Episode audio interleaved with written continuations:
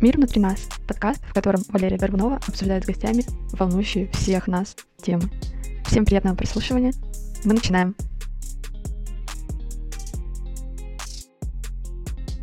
Да, какая-то невероятная история. Но она такая приятная. Да, господи, как вы ездите? Да вот если бы я 15 минут он не замирал в одной позиции больше, чем на одну секунду. Всем привет! Вы слушаете подкаст «Мир внутри нас», и с вами, как всегда, я, автор и ведущая подкаста Лера. И сегодня у меня в гостях невероятная гостья, заслуженный мастер спорта России по шорт-треку Евгения Захарова. Всем привет! В октябре 2022 года Женя стала мамой, и сегодня я бы хотела с тобой обсудить немножечко твой путь в большом спорте и твой декрет, собственно говоря, и ты сейчас хочешь возвращаться в спорт, ты уже потихонечку это делаешь, хотя э, сыну еще даже нет года, то есть ты еще в декрете. В общем, мне кажется, это очень интересно. Давай э, начнем, во-первых, с того, что я ничего не понимаю в детях и в декрете, и я ничего не понимаю в большом спорте, потому что, ну, я никогда не занималась. Ты была, не знаю, может быть, знаешь, в скольких странах? Ой, нет, не считала. ну, я как-то считала, но Европа штук 8 стран точно. Азия — это всегда был Китай, Япония, Корея. Америка и Канада. Ну, то есть, Америку есть. Да, даже в Австралии была. У нас как-то был там первенство мира среди юниоров, и вот мы туда ездили, улетали один раз в Австралию были, да. Давай начнем с небольшой предыстории. Вообще, как ты пришла в спорт? Расскажи кратенько, mm-hmm. как хочешь. Ну да, это достаточно такая интересная история. У меня есть сестра Лера, и папа занимался всегда ну, в молодости занимался конькобежным спортом, но он всегда говорил, что он не хочет, чтобы дочери были спортсменами, потому что он знает, насколько это тяжело. И вот мы ходили куда угодно, только не в спорт. Но в 2005 году, по воле случая, а, в Новоуральске проводились соревнования по шорт-треку, и папа просто решил скрасить наш досуг и просто показать, познакомить нас с этим видом спорта. Привел нас с сестрой, но меня это не сильно заинтересовало, я любила танцы, я ходила вот мы с сестрой ходили в хореографию, занимались. И и сестра просто вдохновилась, невероятно влюбилась в этот вид спорта, и папу просила записать нас на секцию. Mm-hmm. И попросила меня пойти с ней за компанию. Ну, папа отнекивался и говорил, что потом-потом. Я понимаю, что он просто не хотел, думал, что мы забудем. А у сестры глаза горели, она очень хотела. Ну, в общем, мы собрались и пошли, записались на секцию. Mm-hmm. Мне 10, ей 8. И вот так вот мы начали Просто я за компанию, и вот 18 лет за компанию, грубо говоря, катаюсь. Сестра уже закончила из-за здоровья, а я осталась, и у меня как-то так все быстро стало получаться. Mm-hmm. Ну, видимо, в силу того, что мы всегда были спортивные, семья спортивная, какие-то навыки с детства были, и то есть мы пришли в шорт-трек, и там через полгода в младшей группе меня забрал вот мой тренер Алексей Васильевич Ельников, забрал старшую группу и вот потихонечку начала шаги делать в большой спорт. Получается, в 10 лет я пришла в шорт-трек, в 12 лет я поехала на первые свои сборы в Москву со своим тренером, ну, то есть на ту базу, на Олимпийскую, mm-hmm. но я была не в составе сборной, меня просто тренер взял с собой за счет региона, mm-hmm. то есть просто потренироваться со взрослыми ребятами. В 15 лет я поехала на первые свои международные старты. Да, по-моему, в этом же году я поехала на свои первые Кубки мира в 2011 году. И 10 лет я была в составе сборной России взрослой. Вот так. Но все это хорошо, конечно, но самые высшие ступени Олимпийские игры, так они мне не покорились пока что. Ну, хотя, может, уже и не покорятся, потому что ну. ситуация такая, что уже непонятно. Угу. На первые свои Олимпийские игры э, в предыдущем сезоне я вроде как бы поддала надежды, выиграл чемпионат России, и вроде уже вот олимпийский сезон, но произошла смена тренера, произошел мой большой спад, я была в жесткой яме, о чем папа меня предупреждал, что, ну, спортсмен не может быть всегда на пике, вот, и я всегда говорила, да я, у меня уже спад, у меня уже спад, ну, таки я почувствовала, что такое спад в олимпийский сезон, когда ты не можешь проехать ни одной тренировки, ну, естественно, никакой олимпиады для меня тогда не могло быть, все, потом следующее четырехлетие, снова смена тренера угу. и недопуск э, ряда спортсменов. А-а-а. И я была в их числе, э, то есть мне нельзя было ехать на эту Олимпиаду. Нельзя было ехать. Ну, наше предположение, потому что моя прописка в закрытом городе. Это в 2018 году. У нас есть а, система Адамс, которую ты должен заполнять. Ты mm-hmm. должен быть доступен для допинг-офицеров 24 на 7. В наш закрытый город раньше нельзя было без пропуска допинг-офицерам приехать. То есть они должны также были заявку подавать. И все считали, что нас предупреждают, mm-hmm. и мы сюда едем в закрытые города, чтобы проставляться. Ну, глупость несусветная, ну, да? Понятно. И в семнадцатом году летом мне сказали, ты должна жить вне в городе. Я такая, как? Как хочешь. Потом это все э, сделали хорошо, допинг-офицерам разрешили приезжать, не знаю каким образом, mm-hmm. но, в общем, они не предупреждали, и мы стали доступны для них даже в закрытых городах.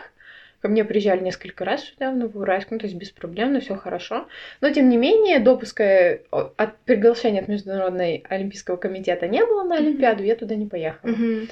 И сейчас, вот 22 год, наверное, самое тяжелое, потому что все критерии я выполнила, mm-hmm.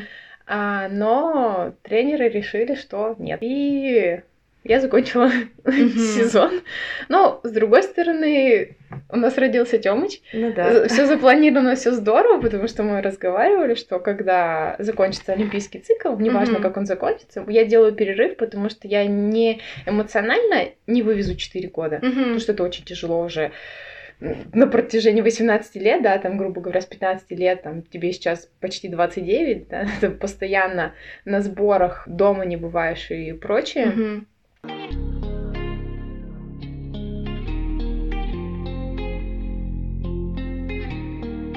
Мы разговаривали с мужем, что перерыв будем делать. Ну вот получилось так, что на Олимпиаду я не поехала, перерыв начался чуть раньше, чем закончился сезон. Ну вот и родился Тёмыч, и начался декрет. Пришли к нему.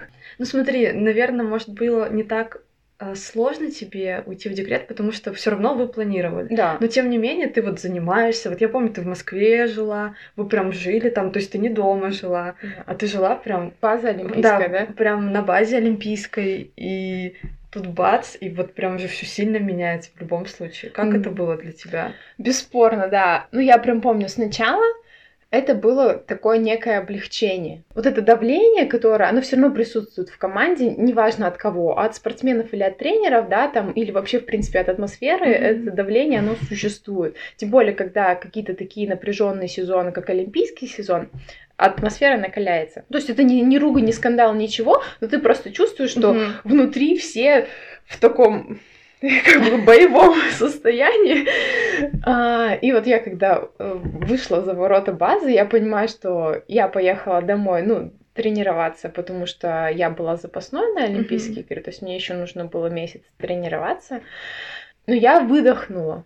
Не знаю почему. Но я такая, ну, вроде как, фух, сейчас давления не будет. Mm-hmm. Плюс я увижу мужа, потому что мы почти не виделись. И в целом, как бы, достаточно спокойно это все было. Потом, когда я забеременела и начались э, моменты перестройки организма, я стала спать по 11-12 часов, хотя для меня это не свойственно абсолютно. Я, мой режим был таков, что я ложилась около 10 утра и просыпалась в 6 утра, ой, от 10 вечера, да, и просыпалась в 6 утра uh-huh. без будильника. Я три года не ставила будильники, потому что мой организм работал вот так вот. Ну, то есть натренированный. Mm-hmm. Вот. А тут я понимаю, что я не могу, я не открываю глаза. Дима уходит на работу. Я вот так вот его провожаю взглядом, закрою глаза, открываю время 11 утра, я не могу встать. Это вот просто перестройка организма, mm-hmm. гормоны и прочее. И для меня это было так непривычно, и вот это начало, начало на меня чуть-чуть давить, потому mm-hmm. что, ну, я привыкла в 6 утра, у меня продуктивный день, я там все успеваю, все здорово, все круто, а тут я как овощ лежу и не могу подняться с кровати, грубо говоря, мне просто все лень. А потом, когда начались уже моменты, что по некоторым обстоятельствам мне нельзя было тренироваться, да, какую-то физическую форму держать, mm-hmm. плюс даже когда я гуляла, мне было некомфортно, ну, то есть тоже какие-то ограничения были, вот это тоже на меня стало стало давить, что вообще просто как будто бы из жизни выпало, я ничего не делаю. А, я начала учиться. Это меня немножечко подняло, да, мое состояние. Ну, а потом как-то все так по накатанной пошло, что когда уже ты видишь, что у тебя живот растет, и ты уже себя осознаешь реально беременной, mm-hmm. а там уже вот эти все, можно я скажу так, загоны, да, что там антипродуктивная, вообще никакая, они куда-то ушли на второй план, потому что у тебя уже начинается все. То есть ты понимаешь, что самое основное сейчас это ребенок и его здоровье, и ты должен, ну, всецело и полностью, mm-hmm. да, выстраивать свой ритм дня так, чтобы это было комфортно маленькому человеку. Mm-hmm. Беременность прошла в целом по эмоциональному. Сначала, да, было сложно понять, почему ты сейчас делаешь совершенно не то, что mm-hmm. делала, но потом нет, потом эта ситуация как-то достаточно быстро ушла. Как мозг так перестраивается? Просто интересно. Я думала, это сильно тяжелее. Вообще, вообще, а, когда ты заканчиваешь со спортом и уходишь вот в этот большой мир, потому что все-таки спорт это достаточно закрытая система, где нас холят и лелеют, потому что тебе не нужно думать ни о чем. Тебе не нужно думать, как покушать, где покушать, тебя кормят. Тебе не нужно думать, как тебе одеться, потому что форму тебе выдают. Mm-hmm. Тебе не нужно думать, как ты куда поедешь, потому что за тебя это все придумали. Тебе нужно только тренироваться. Ну, только тренироваться, конечно, ну, мало сказано, да, потому что ты тренируешься там по, по 6-8 часов в день. Но, грубо говоря, именно головников каких-то таких бытовых у тебя не существует. И когда спортсмен понимает, что он уже не может, то все, спорт заканчивается, угу. и вот идти вот в этот большой мир, это страшно. Ну да. Вот там и начинаются моменты, что а что я буду делать? А куда я пойду? А вообще, вообще жизнь, что? А у меня этого не было в силу того, что, ну, во-первых, а, я не закончила с большим спортом. То есть mm-hmm. мысль о том, что я буду тренироваться дальше, она была изначально, mm-hmm. я не делаю конец карьеры. Второе, а, четкая цель, да, почему ты заканчиваешь сейчас тренироваться. Ну, то есть это тоже какой-то момент, что ты понимаешь, что ты будешь делать дальше. Mm-hmm. А, ну и третье, я в целом уверена в своем муже, да, уверена в себе, и я не считаю, что я могу пропасть, да, вот без большого спорта, что я где-то в большой жизни могу пропасть, угу. потому что я говорю, я люблю все планировать, все смотреть, и там лет с 15 я думала, что же я буду делать, когда большой спорт закончится. Серьезно? Да, ну там же началась школа, ну, конец школы, тебе нужно было определяться с университетом, ну, там было сложно, потому что в 17 лет сложно понять, что ты будешь делать в большой жизни, но тем не менее, как бы я понимала, что а, какое-то образование мне нужно получить, да, и я смотрела, что что мне будет интересно. Дальше больше начались увлечения какие-то сверх университета, ты уже становился взрослее именно головой, да, ты понимал, что тебе ближе, что mm-hmm. тебе импонирует. Как-то такого страха, что а что будет за спортом, у меня не было. Mm-hmm. Но, возможно, еще играет роль, что я ну, говорю первое, что я не завершила ну, спортивную да, карьеру. Да, да. То есть у меня не было, да, у меня не было такого, что меня отрезали от uh-huh. большого спорта и дальше пустили в свободное плавание. Uh-huh. Поэтому, наверное, у меня это прошло легче. Но знаю людей, знаю знакомых, подруг, которые завершали со спортом, ну вот, и уходили в большую жизнь. И да, было, было сложно. Ну, то есть, если человек хотел реализоваться, у меня подруга лучше, она сейчас живет в Люксембурге, и она первые годы, ну, прям работала на износ. Ну, у нее было образование, и она пошла в фитнес-индустрию и пыталась найти работу. Ее не принимали никуда, у вас нет опыта. Хотя человек столько лет занимался спортом, у нее есть профобразование, mm-hmm. то есть она знает и физиологию и прочее. Ее не принимали даже в какие-то захудалые фитнес-клубы. И потом она, ну, она мне писала, я говорю, Катя, просто шли куда угодно свои резюме, где-нибудь да возьмут. И ее взяли чуть ли не в топовый ворд-класс на охотном ряду в Москве. Спокойно, без проблем. Но это тоже сыграл как бы такую небольшую злую шутку с ней, потому что она просыпалась в 5 утра, а приходила домой в 12 вечера. Человек молодец, человек справился, и как, как таковой вот этой вот именно депрессия, что я буду делать, не было, но mm-hmm. было очень сложно, потому что нужно было себя заново позиционировать, да, во взрослом мире mm-hmm. и доказывать, что я чего-то стою. Mm-hmm. Да, и правда, вот то, что вы, вы много работаете, но у вас реально нет этих бытовых штук, которые вообще-то тоже очень сильно потом нужны. И Да. поэтому... Да, да, иногда у меня вопрос, почему в школе не учат, как, как платить за коммуналку и, объяснять детям, что, оказывается, налоги нужно за квартиру платить, которые за тебя родители все это время платили, да? А расскажи, сколько у тебя по факту вообще не было спорта? То есть вот в 22 году ты забеременела? Да, в 22 году я забеременела. Тренироваться мне, ну, говорю, сначала мне запретили, а Мгм. потом было уже страшно, честно. Когда живот был большой, и когда по здоровью прошли, что вроде как можно какую-то активность, а мне было страшно, потому что я начинала активничать и снова как будто бы возвращалась. Возможно, это была М. психосоматика какая-то, Мгм. да, но вот это возвращалось, и было страшно уже за ребенка, что а, мало ли я ему наврежу, и лучше уж я ничего не буду делать. Мгм. А потом, когда уже ближе к родам, там уже было лень, честно. Там уже было снова лень, ты уже не мог встать с кровати. Хоть живот у меня был небольшой, но я себя ощущала гигантом просто каким-то. Мгм. Получается, я в октябре родила. До января месяца никакого спорта. Восстанавливалась. Там в январе я буквально там чуть-чуть, чуть-чуть начала какие-то телодвижения Мгм. некие походы в спортклуб, велосипед, ну что такое прям легкое-легкое. Мгм. Нормально тренироваться, ну как нормально, в смысле, что я встала на лед, ну вот Мгм. грубо говоря, да, наверное, март 23 года. Ну как это тоже было? Мы просыпались 5 утра, оставляли Тему бабушке, пока он спит, ну, чтобы за ним кто-то следил. Я брала мужа, мы ехали на лед, выставляли вдвоем маты. Знающие люди знают, что это очень тяжело выкинуть весь круг вот этих огромных здоровых матов, чтобы ты не упал и не ударился Мгм. о бортик. Все, я проводила 40-минутную тренировку, мы обратно скидывали эти маты и ехали домой, пока Тёма не проснулся. Ну, то есть, или там я делала силовую на кухне, потому что когда Тёмка стал взрослеть, становилось тяжелее, потому что ему же надо ползать и Ну прочее. То есть просто положить его и оставить невозможно было. Велосипед я могла делать в 10 вечера, потому Мгм. что другого времени просто не было, потому что все работали, Тёмку не оставить. Во время сна мне хочется тоже с ним поспать, потому что ночью ты не спишь. Ну, у нас вот так, что Тёмка не любит спать ночью. А вот прям хорошо, как раньше тренироваться, я начала в июне месяце. Мгм. Ну, это ты уже здесь начала здесь, со да, в своими Новоуральске тренерами. со своим тренером, да, с ребятами из Новоуральска, вот, да, хорошо, прям по две тренировки в день, иногда по одной, как получается. Это вот я с июня месяца, ну, после полтора года получается.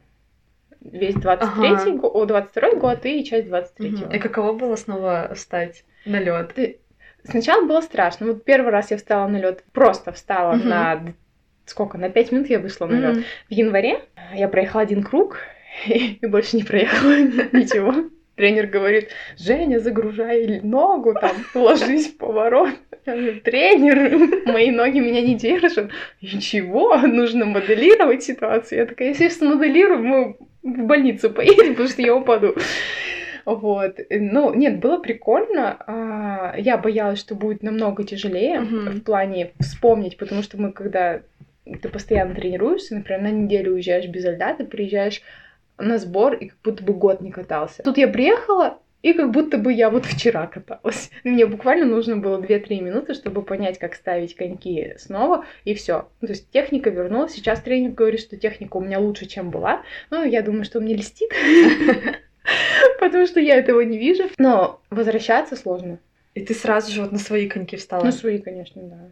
Думаю, может, на обычных... а, Нет, ну, на, на ваших же все равно тяжелее кататься. Чем на хоккейных? Ну да, чем вот на обычных. Ну, смотря кому как. И мне Ну, привычно, я 17 лет на них катаюсь. Но обычному человеку, вот если просто я тебе сейчас дам Да. коньки, ты упадешь, скорее всего. Потому что ты зацепишься либо пяткой, либо носком, потому что лезвие длиннющие, 46 сантиметров где-то так. Скорее всего, ты упадешь. Да, я думала, ты с каких-то коньков потихонечку начала. Или тебе наоборот это не надо? А зачем, да? Ну, то это как на велосипеде. Если один раз научился, скорее всего, даже спустя там 30 лет ты сядешь на велосипед, тебе нужно Конечно. будет 10 минут, и ты поедешь. Мгм. Здесь то же самое. А вот обратно ты решила возвращаться, вставать на коньки. Это, не знаю, у тебя какой-то зов сердца был, или ты понимала, что надо? Ну, изначально, как мы же разговаривали, что я делаю паузу, а паузу делаю для того, чтобы смочь дальше олимпийский цикл протренироваться. Потому что я понимала, что головой я 4 года не вывезу, плюс семью хотелось, а если еще 4 года тренироваться, это мужу под 40, а мне под 35, ну, это уже достаточно такие цифры, да, там, мне не хотелось пробовать рожать там перв, первого ребенка там, после 30 хотелось mm-hmm. все-таки до, потому что ну, организм все равно не молодеет, хоть там и рожает в 40, и в 45, и даже в 50. Но я понимаю, что это непросто ну, изначально, да, все это мотивировалось Олимпийскими играми все-таки, потому что это такая незакрытая ниша в моей спортивной карьере, потому что было все и чемпионаты мира, и Европы, и mm-hmm. призы на них. Именно Олимпийских игр в моей карьере не случилось. Но в данной реалии я, если честно, ну, не верю, что все-таки Олимпиада случится для России или случится так, как бы ее хотелось, mm-hmm. потому что мне кажется, что опять будет очень много но.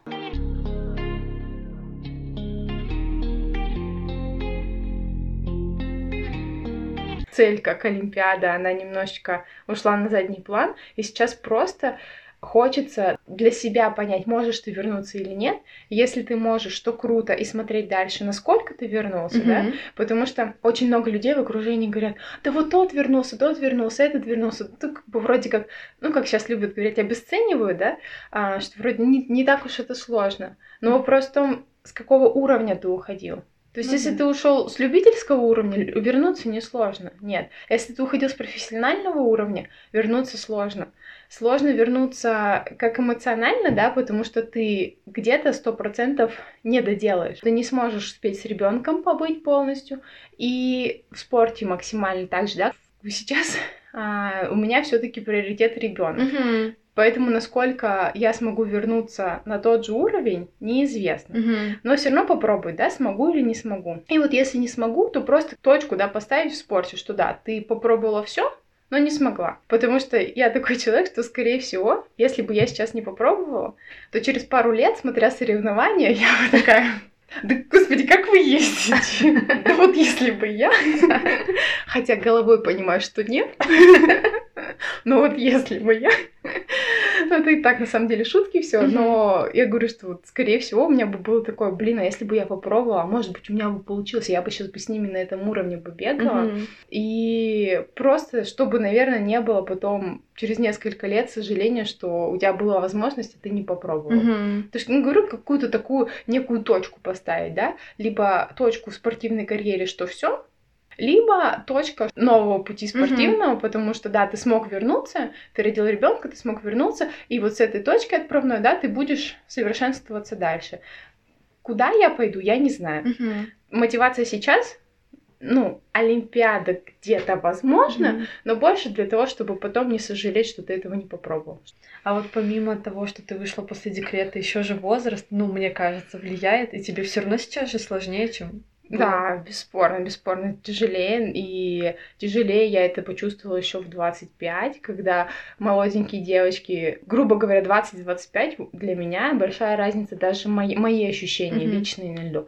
И когда я видела, как 18-20-летние девочки, там, мы все делаем одинаковую работу, они хохочут, и типа, вроде как бы не устали, а ты 25 лет, грубо говоря, песочек за собой подмел, да, собрал его, куда-то в карман положил, пошел на кровать, лег, потому что ты не можешь двигаться. Ну, это тяжело. А сейчас мне почти 29, и подбирать песочек за собой придется еще больше.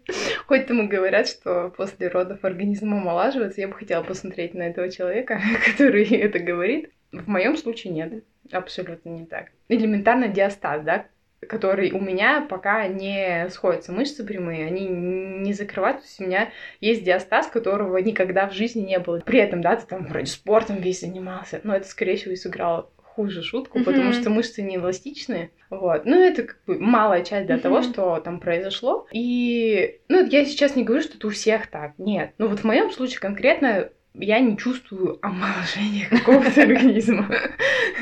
Вот для меня это достаточно такая странная фраза. И, ну, пока вот в ближайшем окружении у меня, в принципе, а, две подруги близкие, они родили в начале года. То есть я родила в конце 22-го, угу. они родили в начале. То есть детей разница там полгода, грубо говоря. И они-то тоже не чувствуют никакого омоложения в организме, хотя у всех сфера до, до беременности, она была разная. Да? Там кто-то занимался спортом, кто-то вообще не занимался, кто-то профессионально занимался. И вот у каждой, вот сколько бы мы ни разговаривали, ну нет такого, что такой... Как заново переродился. Но нет. Поэтому, да, сложно. Да, я вышла на лед, и Алексей Сильевич, тренер мой, подъезжает ко мне, молодец. Какой молодец, я еду, задыхаюсь. Я сейчас легкие выплюну. Я говорю, он такой, ну, правильно, мы же работаем. Да вы посмотрите на эти, говорю. Я говорю, хоть бы что. Он говорит, Женя, ты старая. Уймись. И опять же, да, говорю, люди вот, которые сторонние, наблюдатели, обыватели, очень любят какие-то советы давать и свое мнение высказывать, хотя сами не были в этой ситуации, да, и это так, ну, не знаю, не то, что обижает, но меня это как почему-то задевает. Не знаю почему, может быть, потому что я думала, что я буду супервумен, такая вся, вернусь в спорт через три месяца, все просто покорю вершины mm-hmm. Олимпа. Ну, видимо, меня это немножко триггерит, и все вокруг вот эти вот высказывания, они мне начинают давить, что типа, да вон это-то вернулась, это-то вернулась. Mm-hmm. Я думаю, а вы элементарно знаете, с кем она ребенка оставляла? Ну, то есть первоочередно, чтобы начать пойти на тренировку, нужно понять, где будет твой ребенок. Mm-hmm. И слава богу, там вот сейчас летом у нас прекрасно бабушки, они то одна бабушка в отпуск пошла, то потом бабушка, ну, Димина мама, mm-hmm. она учитель, она два месяца в отпуске была. Потом моя мама снова взяла отпуск, и на момент тренировок они были с Тёмкой. Но только тренировка заканчивалась, я бежала домой, чтобы mm-hmm. их освободить, потому что мне тоже некомфортно, что бабушки в отпуске, они не отдыхают, потому что Тёмка требует много внимания, он очень активный парень и обожает залезть на потолок, а сейчас он еще и пошел, ну, короче, парень у нас вообще огонь, и мне было некомфортно, что я не то, что напрягаю, бабушек напрячь нельзя, потому что они искренне любят ребенка, да, но тем не менее у меня внутри сидело, что почему я мать, а ребенок у меня где-то. Поэтому тренировка закончилась. Алло, вы как? Да, все нормально. Сразу на машину и поехала домой, потому что, потому что зовет материнское сердце и желание там, проводить с Тёмкой время. Это не то, что моя обязанность, это хочется делать, потому что ну, он, он каждый день разный. Мы вот его разговаривали, да, с Димой, с мужем. Ну, он поехал на работу, я поехала на тренировку, оставили с бабушкой. Он сделал, ну, провел свою тренировку, я ну, провела свою тренировку, мы встретились, поехали домой. И Тёма совершенно другой. Он за два часа поменялся. Как это происходит, мы не знаем. Ну вот, у него каждый день какой-то новый прикол. И пропустить вот, это, вот эти моменты не хочется абсолютно. То есть никакой спор, как по мне, он не, не стоит этого. Хотя очень хочется, да, потому что, ну, это там, дело твоей жизни, там, грубо говоря. Но ты понимаешь, что спорт не вечен, uh-huh. он закончится рано или поздно, а в моем случае рано, потому что мне, как мы помним, 29 почти, да, ну вот максимум олимпийский цикл, то есть три года, все. А Тёмка уже не будет таким маленьким никогда в жизни. Понятное дело, да, что распылиться ты на все не можешь, но сейчас приходится и от Тёма, потом еще две тренировки. Как это вообще? Еще дома же что-то. Как, как это можно вывозить? Ну, до этого лета я вывозила за счет бабушек, угу. за счет Димы. Он э, какое-то время может днем проводить дом. Это очень выручает, угу. очень здорово. Бабушки, ты просто люди, любите бабушек, они, они шикарные. ну, порой было так, что я даже глаза открыть не могла, а Тёмка уже проснулся, но я говорю, ночью спит плохо. Мне хватало одного дня, когда я возвращалась в Екатеринбург с Тёмкой, моя сестра и мама брали его на прогулку, а я просто шла в ванну полежать полчаса и поспать полчаса. И мне вот этого часа угу. как будто бы хватало зарядиться для того, чтобы там найти силы дальше что-то делать. Как? Не знаю. Ну, вот это как-то так работает. Может быть, потому что я э, привыкла, да, быть в какой-то там хронической усталости, но это вообще абсолютно не сравнится с тренировочными усталостью. Это, это сложнее, потому что у тебя забирают самый такой э, важный ресурс, как сон, твоя нервная система, да, твое просто состояние эмоциональное зависит от того, как ты хорошо поспал ночью. Mm-hmm. И вот я сейчас на тренировке прихожу, и там все же любят поныть, все же любят поныть на свою жизнь. И там дети, ну, грубо говоря, да, назову их детьми, хотя у нас разница там 9 лет, и они там начинают. Ой, что, что случилось? Ой, да я сегодня ночью так плохо спал. Я такая, слушаю, слушаю, слушаю. Я говорю, а ты кому сейчас это рассказываешь? Ой, Женя, прости, я больше не буду. Такая, больше и не надо. Помощи, просто очень много помощи вокруг. Вот а, было. Сейчас, ну, сейчас начнется проверка на прочность, потому что все вышли на работу. Грубо говоря, в бытовом плане мне почти ничего не нужно было делать, mm-hmm. потому что бабушки готовили, помогали с Тёмкой. Убираться есть робот-пылесос. Стирать есть стиральная машина и сушильные барабаны. Да, там, что еще у нас в бытовом плане есть? Вещи я уже давно не глажу. Да? Да, я привыкла. Ну, на базе живешь, ты не гладишь там ну вещи, поэтому я привыкла не гладить вещи. Но если куда-то уж прям в свет выйти, то, конечно, перед выходом погладишь, поэтому так нет. Но мы живем постоянно бедлами. У нас слишком много вещей, и нет времени их убрать. Это, кстати, наверное, одно из самых тяжелых было именно принять что у тебя сейчас не будет порядка. Mm. Смеялись, что если уже не лежит футболка не там, где там угол соприкасается с футболкой, то уже не будет плохое настроение. У меня все было разложено, все аккуратно. Я даже в комнате иногда за других прибиралась, потому что я не могу. Тоже есть такой немножечко момент. Я думаю, что это немножечко в голове не все в порядке.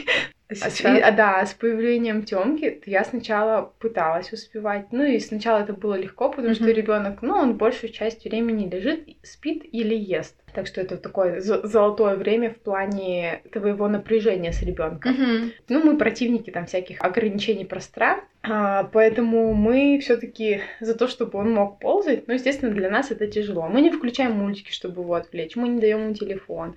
Ну, то есть мы для себя, видимо, делаем сложнее, но mm-hmm. для него комфортнее. Потому что если верить а, всем педиатрам, неврологам и прочее, до трех лет телевизор ребенку противопоказан нервная система шаткая, у него возбуждение превалирует над торможением, поэтому это еще как бы опаснее, mm-hmm. да, что он просто будет неуправляемый. Ну, то есть и развиваться тоже мультики, они немножечко... Я сейчас как, как бабулька говорю. Но, тем не менее, я читала много и разговаривала с врачами, и они ну, в голос говорят, что нет, ребят, телевизор не нужен мы не смотрим телевизор, у нас он не включается. Ну, редкие, конечно, моменты бывают, да, что Тёмка, когда спит, ты там просто можешь лечь такой, выдохнул, включил телевизор, просто ты ничего не смотришь, просто пялишь в него. Просто как бы вспомнить, что такое мелькающие картинки. Вот. К чему это я все? Что ты просто уже перестал успевать порядок какой-то. То есть ты там Тёмкины вещи постирал, посушил, и вот они в сушке лежат, пока у него следующие вещи не закончатся. Вещи закончатся. А, точно, у него же еще там в сушке. Ты их достаешь сложил, те постирал в сушку. И вот этот вот круговорот, он нескончаемый. Там, Дима кричит, где мои штаны? Я не знаю. Сама бегаю, где моя футболка? Я не знаю. Потому что все. И я как-то делала заметки во время беременности и после родов у меня много заметок, напишу-ка я книгу. Кни- книгу о том, что такое беременность и роды, и жизнь после. Ну, это я так шучу. Вот, и там есть одна заметка, просто рекомендация всем. Заведите шкаф, угол, комнату, еще что-то, где у вас будет просто беспорядок. Просто вот так вот все собрали, туда кинули, время будет, разберете. Время нет, пусть там лежит и на глаза не попадается, у вас вроде чисто, но там, там уже как бы за закрытой дверью. Вот, и все. Ну, к этому я долго. Мне Дима говорит, да забей, поспи, отдохни. Да я не могу, у меня. И я головой поняла, что мне надо спать. И тело-то просится поспать, да, пока Тёмка днем спит, вот ляг, поспи. Нет, надо же убрать, надо же помыть полы, надо же, надо же, не надо, нет, ничего, лягте, поспите. Угу. Элементарно, просто лягте и поспите. Сейчас, Сейчас все нормально. Ну, не, не нормально, но я прибираюсь по мере своих сил и угу. возможностей. Все-таки Тёмка все равно получше спать ночью стал. Иногда я, можно сказать, что высыпаюсь, когда три раза за ночь проснулась, а не пять и не шесть.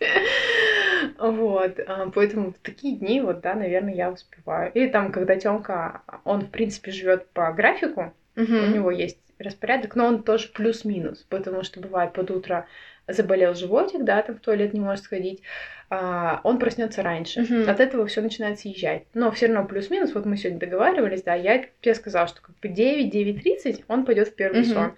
И также так, второй сон тоже у него определенный. Обычно, если он выдерживает этот график, то он спать ложится до 8. То есть это в районе 7.30, 8 Тёмка спит.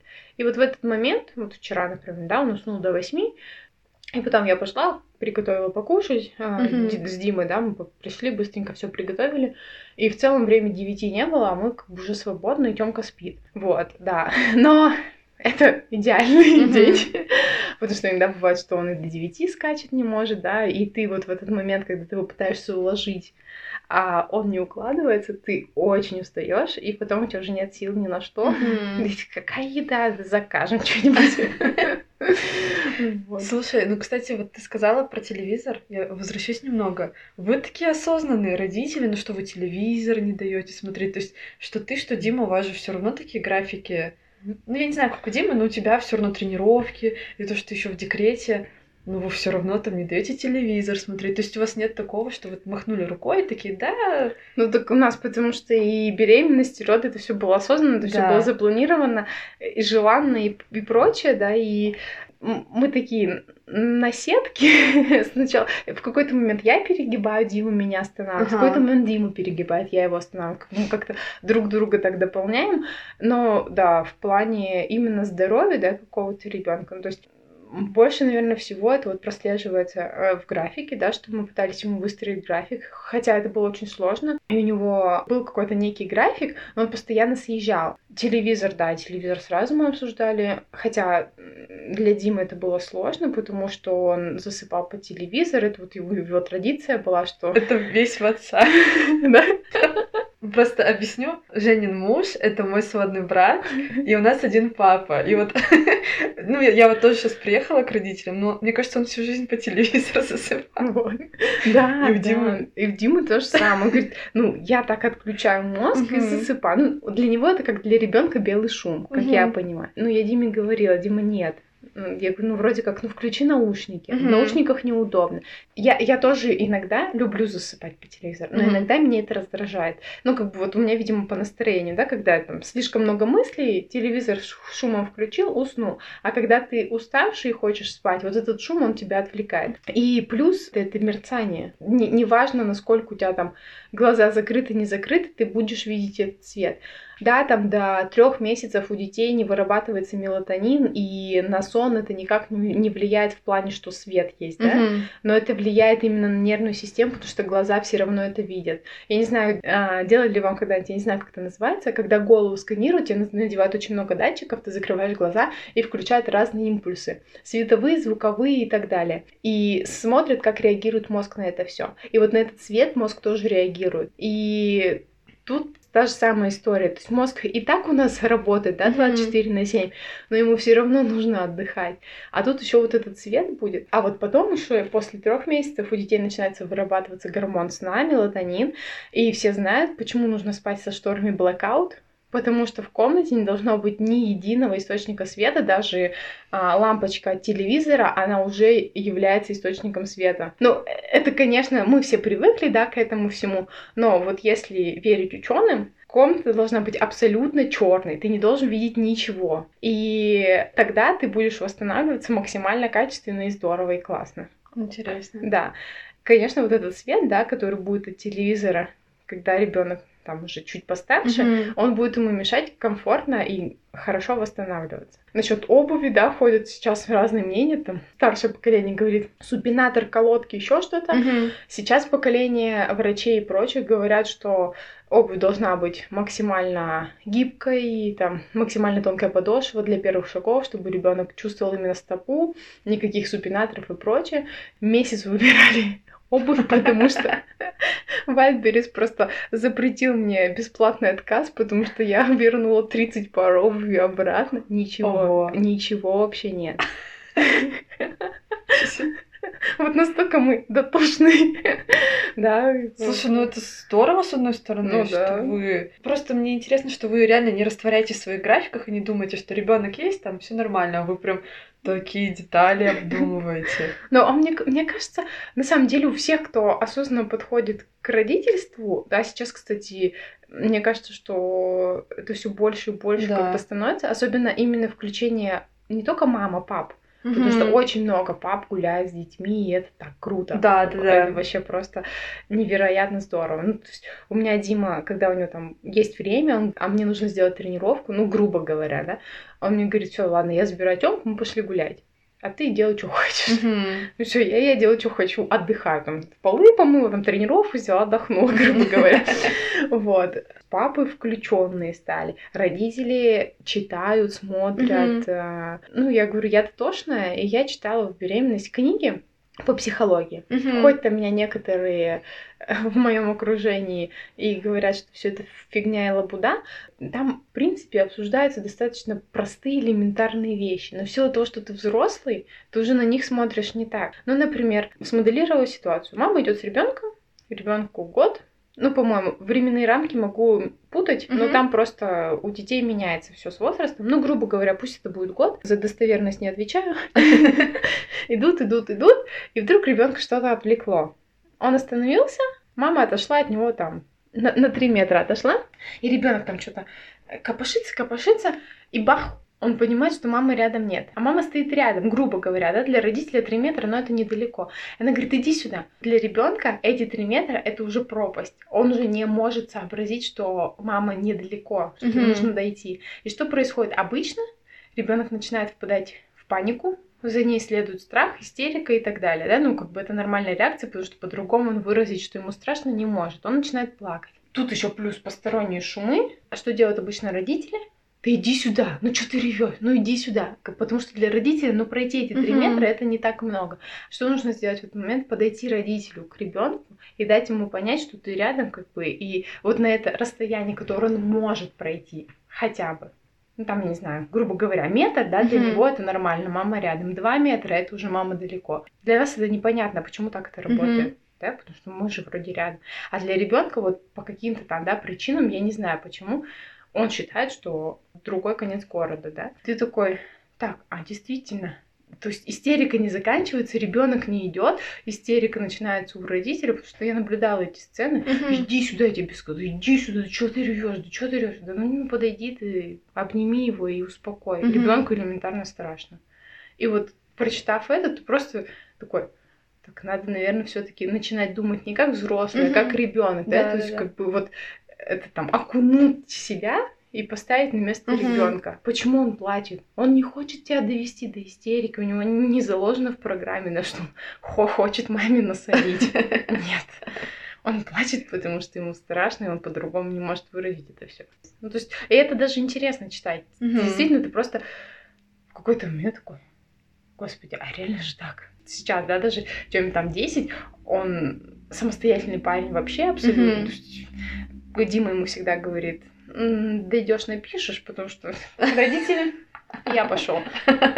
И утопал куда-то. В какой-то момент он понимает, что родителей нет, если мы за ним не пошли. Но чаще мы за ним идем, Мгм. потому что он может залезть куда угодно. Вот. Но если мы понимаем, что там плюс-минус безопасно, мы не пойдем за ним. И он в какой-то момент, а где все?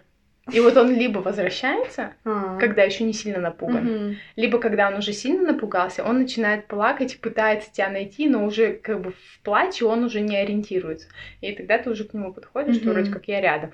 И вот опять же, да, у меня отголосток, почему начала про это говорить, потому что вот эта книга, и ты, ты реально сопоставляешь, что ну, не глупость написана, это реальный факт.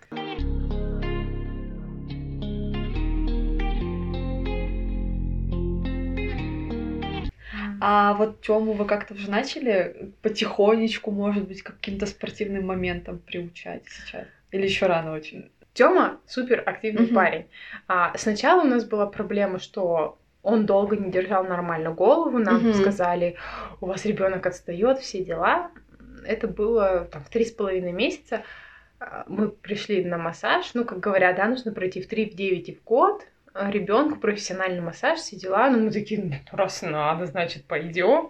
Все записали его на массаж, ну, вот в три с половиной месяца. И она нам на первом сеансе показала, оказывается, что умеет наш ребенок. А мы с ним как с хрустальной вазой. Мы его полностью вот так вот держали, голову самому не давали держать, но понятное дело, что шея не укреплялась. Ну, то есть, естественно, мы выкладывали на живот, делали всякие упражнения, да, но вот так, чтобы когда при обычном ношении мы всегда поддерживали голову. Но почему это происходило? Потому что потому что Тёма своей головой мотал во все стороны, а она все равно не уверена. Ну, то есть мы боялись грубо говоря, за то, чтобы его шея где-нибудь там мышцу не потянула. Mm-hmm. Все, мы прошли этот курс массажа, и потом вот как по щелчку развитие просто вот так вот, вот так вот пошло. Mm-hmm. Он перевернулся на живот, он начал ползти в 6 месяцев. Я, честно, если интересно, прям конкретно, у меня все записано. Все умелки да. Тёмы, что записано, да. Но это, это мне потом покажешь. Да, ну, грубо говоря, он пополз на четвереньках, встал у опоры и сел в 6 месяцев. Первого числа э, только встал на четвереньки, четвертого он уже пополз там, шестого он уже активно пополз, восьмого он там уже пополз так, что ты за ним не успеваешь. Mm-hmm. То же самое с опорой. И мы разговаривали с врачами, он высокий парень. Обычно проблема с э, мышечным корсетом, потому что мышцы не успевают окрепнуть, и все вот это вот высокое нужно держать. И нам сказали, что вроде как, ребят, у вас парень немножечко вперед пошел, вы его осаживаете. Максимально долго давайте ему ползать. Mm-hmm. Да, конечно, если он встает, он готов вставать, но все равно дайте ему укрепиться. На массаже нельзя. И это действительно стимулирует развитие ребенка. И вот а, невролог сказала, что не, ребят, максимум, что можно, это в бассейне, чтобы укрепить мышцы. На массаж не надо, потому что он у вас тогда войдет 8 месяцев, mm-hmm. грубо говоря. Этого вам точно не нужно, потому что мышцы спины все равно слабенькие. Как детям массаж делают? Тело прям все. Да, там прям, ну, все такие э, дети пухленькие лежат, кайфуют. Тёма лежал, нервничал, потому что ему нужно было ползти куда-то. Но он не плакал? Ну нет, иногда плакал. Страшно да. же все равно. Вообще не должно плача не быть на массаже именно из-за боли не должно ага, быть. ну да. А плач у него был из-за того, что он нервничал, что он, ему лежать приходилось. Потому что он не любил лежать. Ага. Вот. А так нет, если хороший, грамотный специалист, ну тоже, да, как бы, как бы кому не пойдешь. Ну, понятно. Мы выбирали все это, там, смотрели. Ты с ним тут ля-ля-ля-ля-ля, погремушки там, все дела. Uh-huh. А массажист каждую зону, как взрослому, только малюсенькие ножички ручечки массируют там. Потом начинаются упражнения всякие, ну, которые ты уже и дома uh-huh. делаешь. Дома тоже мы делали массаж, но дома, конечно, ты так не сделаешь, ну, ты боишься навредить. Да, да, ты там просто поглаживаешь, сделаешь все, все, все эти моменты, все точки знаешь. Нам страшно. Ну, хотя Дима тоже все эти моменты знает, потому что дотошный, mm-hmm. как у нас в семье говорится, душнило. Но все равно как бы навредить не хочется, да. поэтому мы его там стимулировали ползать, он встает, мы его обратно на четвереньки, он встает, мы его обратно на четвереньки.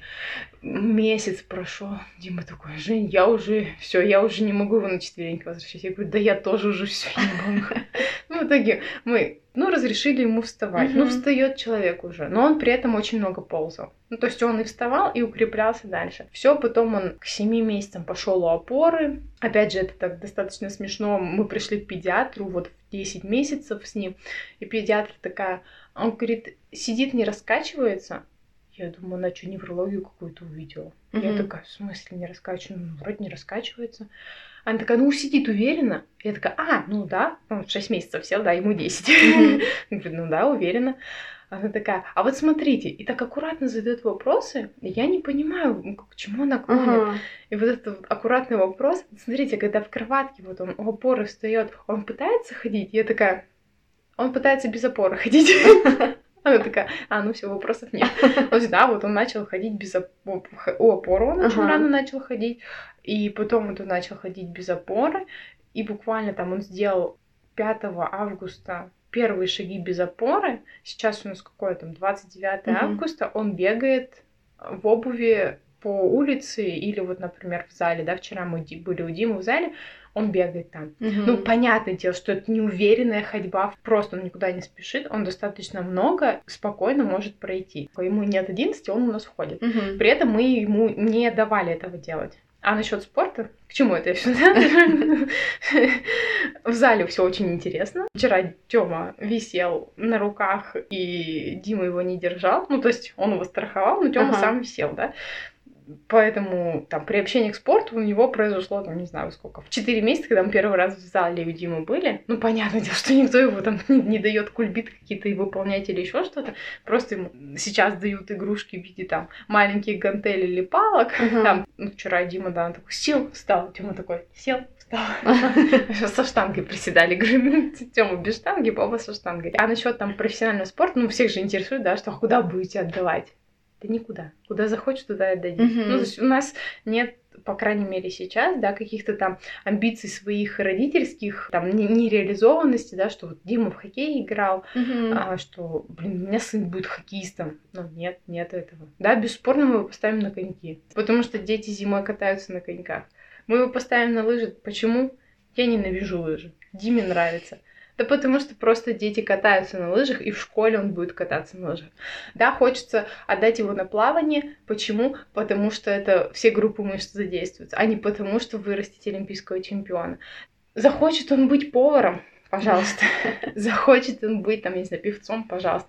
Музыкантом, таким угодно. Даже может быть и лучше, если он не будет профессиональным спортсменом. Большой спорт это не про здоровье, наверное, самое, самое плохое, что в, этой в этой профессии есть, что когда ты выходишь из большого спорта, чаще всего ты имеешь букет, ну, не заболеваний, заболеваниями это назвать нельзя, но каких-то моментов по здоровью. Поэтому, когда говорят, что спортсмены вроде как, что ты болеешь, у тебя иммунитет должен быть конским. Но нет, ребят, когда спортсмен выходит на пик своих физических возможностей, иммунитет падает до нуля. Физкультура и спорт абсолютно разные вещи. Вот это не нужно забывать. Мгм. И вот мы за то, чтобы Тёма физкультура. То есть вы просто будете к чему-то общему Ну, конечно, да. То есть мы будем своим примером показывать, что спорт, там, здоровый образ жизни и прочее, да, мы ему будем прививать Мгм. это все. Вчера разговаривали буквально с Димой про то, что он бы даже его в танце отдал. В танце, Мгм. потому что ритм, потому что, ну, вот даже дети маленькие, когда им музыку включаешь, они начинают двигаться. У них заложено, что они как будто бы чувствуют ритм.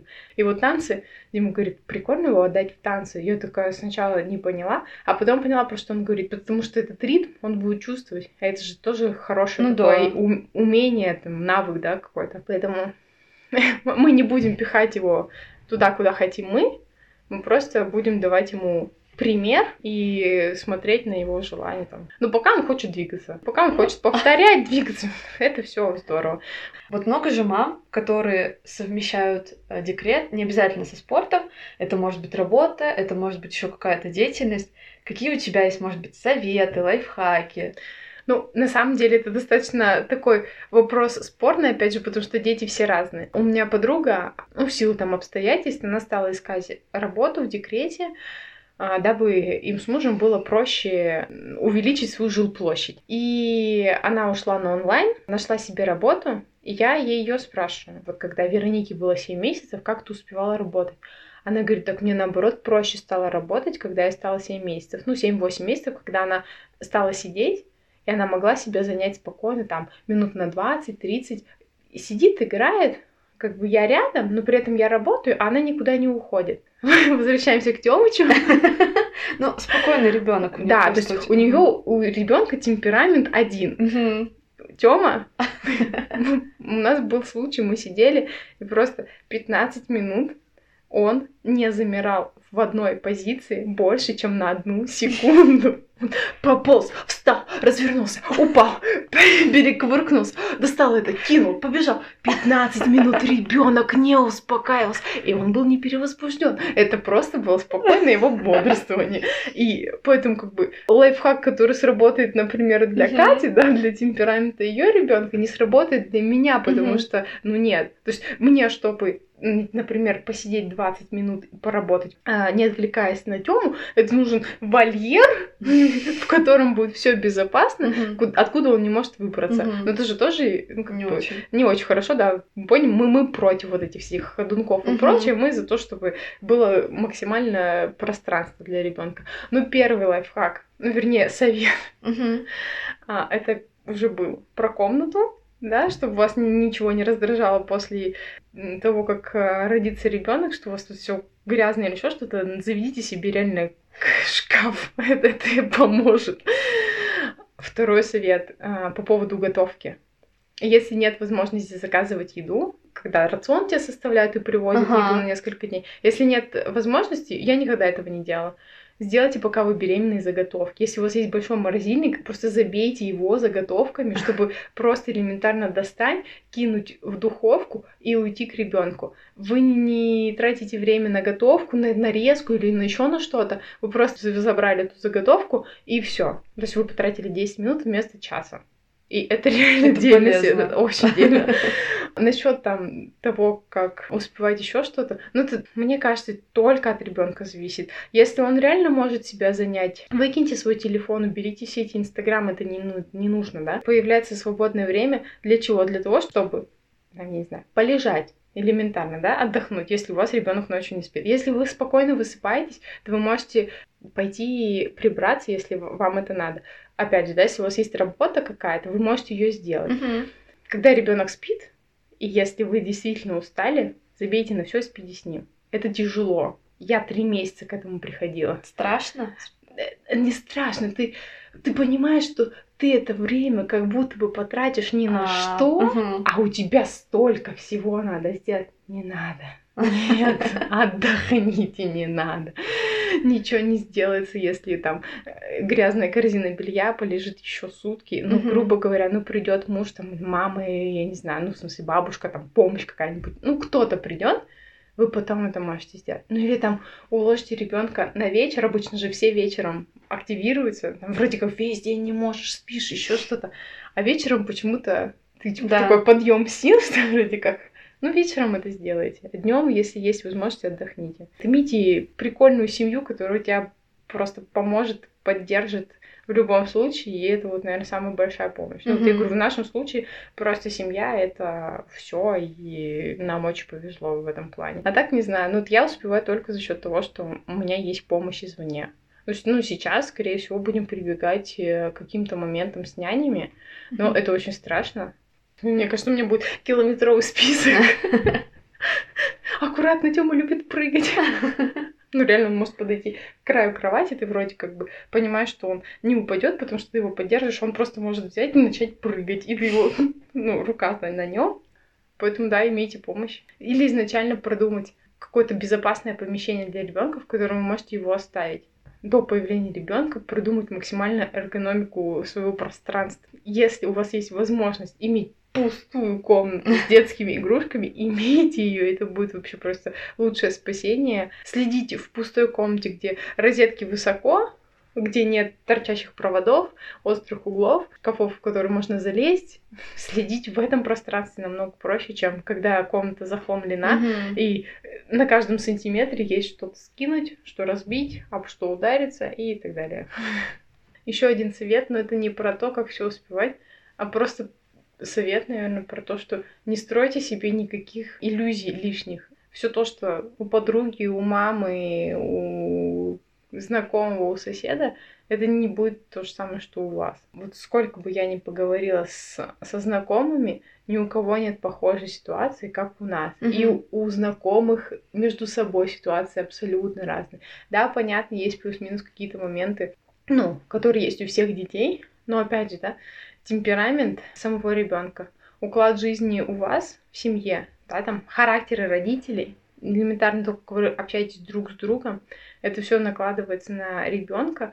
Есть и хорошие советы, да, со стороны знакомых, и плохие. Ну, типа, вы не будете высыпаться вообще, просто ужас какой-то. Ну да, мы не спим, но при этом мы все равно чувствуем себя бодрыми, потому что, ну, когда ты просыпаешься, а он на тебя смотрит такой, «А, привет, мир! Ты такой, Тёма, почему мы сегодня снова не спали? 15 минут ты там грустишь о том, что ты не спал, и все, и у тебя появляются откуда-то силы, ты бежишь с ребенком и готов покорять какие-то там вершины. Вещи, а, что ты будешь дома прикован ко всему, и там вы не сможете с ребенком путешествовать, там, забудьте о том, что вы куда-то поедете там, в течение трех лет. Ну, это реальные Ну да, да, реальные часто вещи, которые нам говорили. Ну да, это сложно. Да, Тёма не любит сидеть. Да, если Тёма едет в машине не спящим, это просто Ну, ад. сейчас проще? или- Сейчас стало лучше, проще? да. Хотя мы его с детства приучали к автокреслу, потому что мы можем куда-то ехать, но мы куда-то далеко не ездили, Мгм. пока Тёма не спит. То есть мы подгадывали, какое-то какое наше перемещение в темен сон. Иначе никак. Достать его из автокресла совесть не позволяет, и установки, что это небезопасно, потому что на дорогах кретинов хватает. И это даже не про то, что я аккуратно вожу. Нет, ты можешь хоть тысячу раз аккуратно водить. Рядом есть люди, которые водят mm-hmm. неаккуратно. И сейчас стало проще. Даже когда он бодрствует, мы можем куда-то поехать.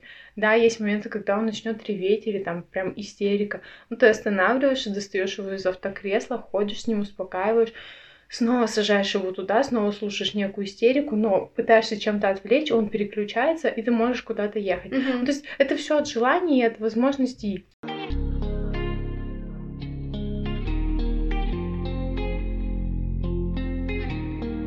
Насчет э, терпения. Как вы вообще? Нормально справляетесь? И, в общем, Дима мне недавно скинул картинку. Там такой алгоритм. Ребенок орет, как будто его режут. Да или нет? Да, вниз. Вы его режете? Нет, вы хорошая мать. Если нет, сразу вы хорошая мать. Типа, вы, вы не делаете то, насколько он кричит. Ну, значит, вы прекрасно все, все делаете.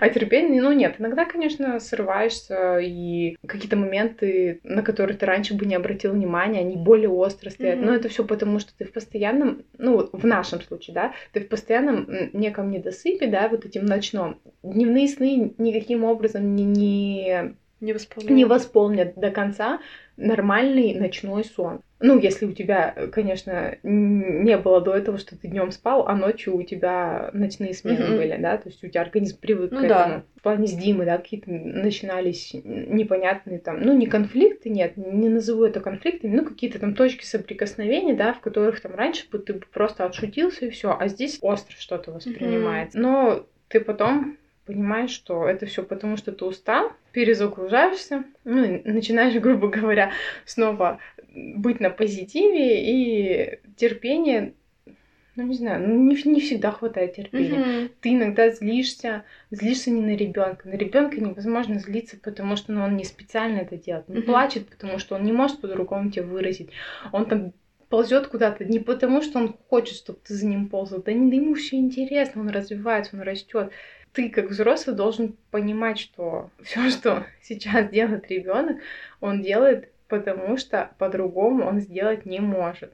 У него нет вот этой причинно-следственной связи, угу. у него нет а, в голове, что там а я буду ими манипулировать, еще что Нет, понятное дело, что на каких-то инстинктах понимать, что если он закричал, его взяли на ручки, в следующий раз он закричит, его возьмут на ручки. Да, у него какие-то вот такие вещи, вроде бы они и прослеживаются, но это неосознанно происходит. Угу, да. Вот, и поэтому в этом случае ты злишься на себя, потому что ты не можешь предотвратить, например, его истерику, ты не можешь ему помочь, когда у него болит живот, и тебя это злит, злит, потому что ты беспомощен. Вот. Ну, понятное дело, что на ребенка ты не кричишь, ты его там, что там с детьми еще делать? Ну, не бьешь, тем более, куда ему 10 месяцев, какой виде.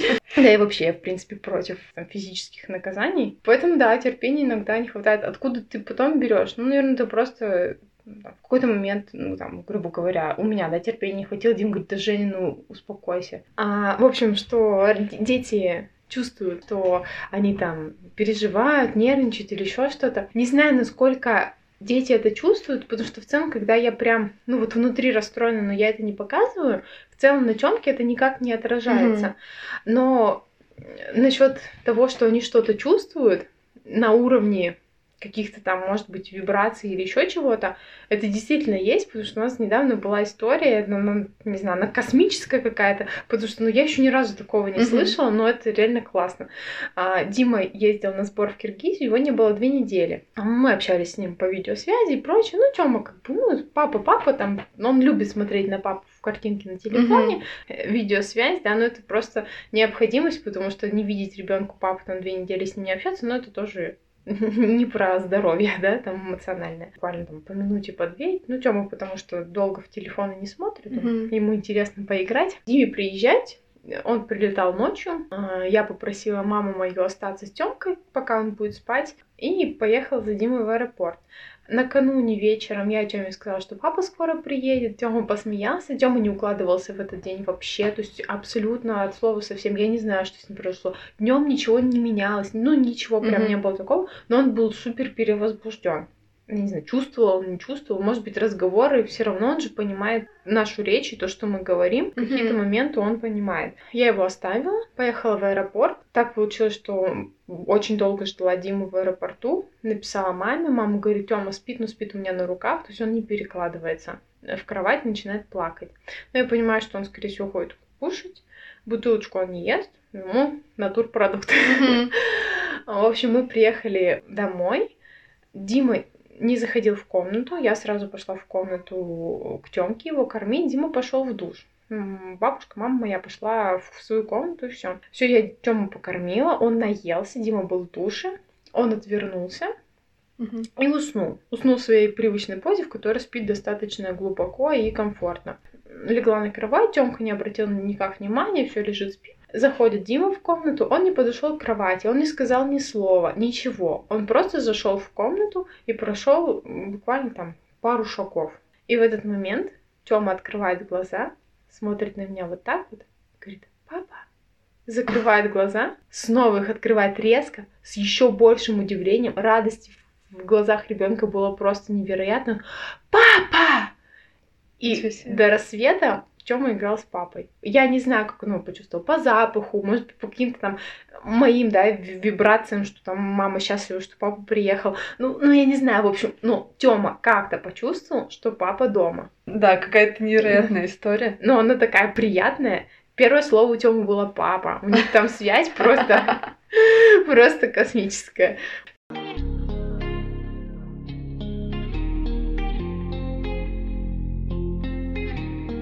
В общем, мы сегодня а, с Женей Захаровой поговорили о ее жизни, о большом спорте и декрете. А, Женя, спасибо большое, что наконец-то мы с тобой собрались и поговорили. Спасибо, что вы меня пригласили, на самом деле. Я переживала, что мои мысли будут путаться, потому что в декрете голова работает не так, как ты хотел бы. Но вроде бы все получилось не так плохо, как, как я думала. Нет, получилось вообще супер. Я не знаю, что, э, что тебе не нравится в твоем разговоре. По-моему, было вообще все прекрасно в твоей речи. Ну, здорово. Было приятно рассказать и поделиться там, с- так сказать, своим опытом жизни, жизненным. Это был подкаст «Мир внутри нас». В следующем подкасте ждите Горбунова. Про тренеров все забывают. Их это очень обижает. Ребята, не забывайте про своих тренеров. Помните их. Любите и чтите. Не, на самом деле это так. Типа все лавры достаются спортсмену, а то, что там тренер так-то в тебя всю душу и просто все вкладывал, как-то забывается. Ну да. Это, это нечестно. А, В общем, с вами был подкаст «Мир внутри нас». Меня зовут Лера. И всем спасибо за прослушивание. Всем пока-пока. Пока-пока.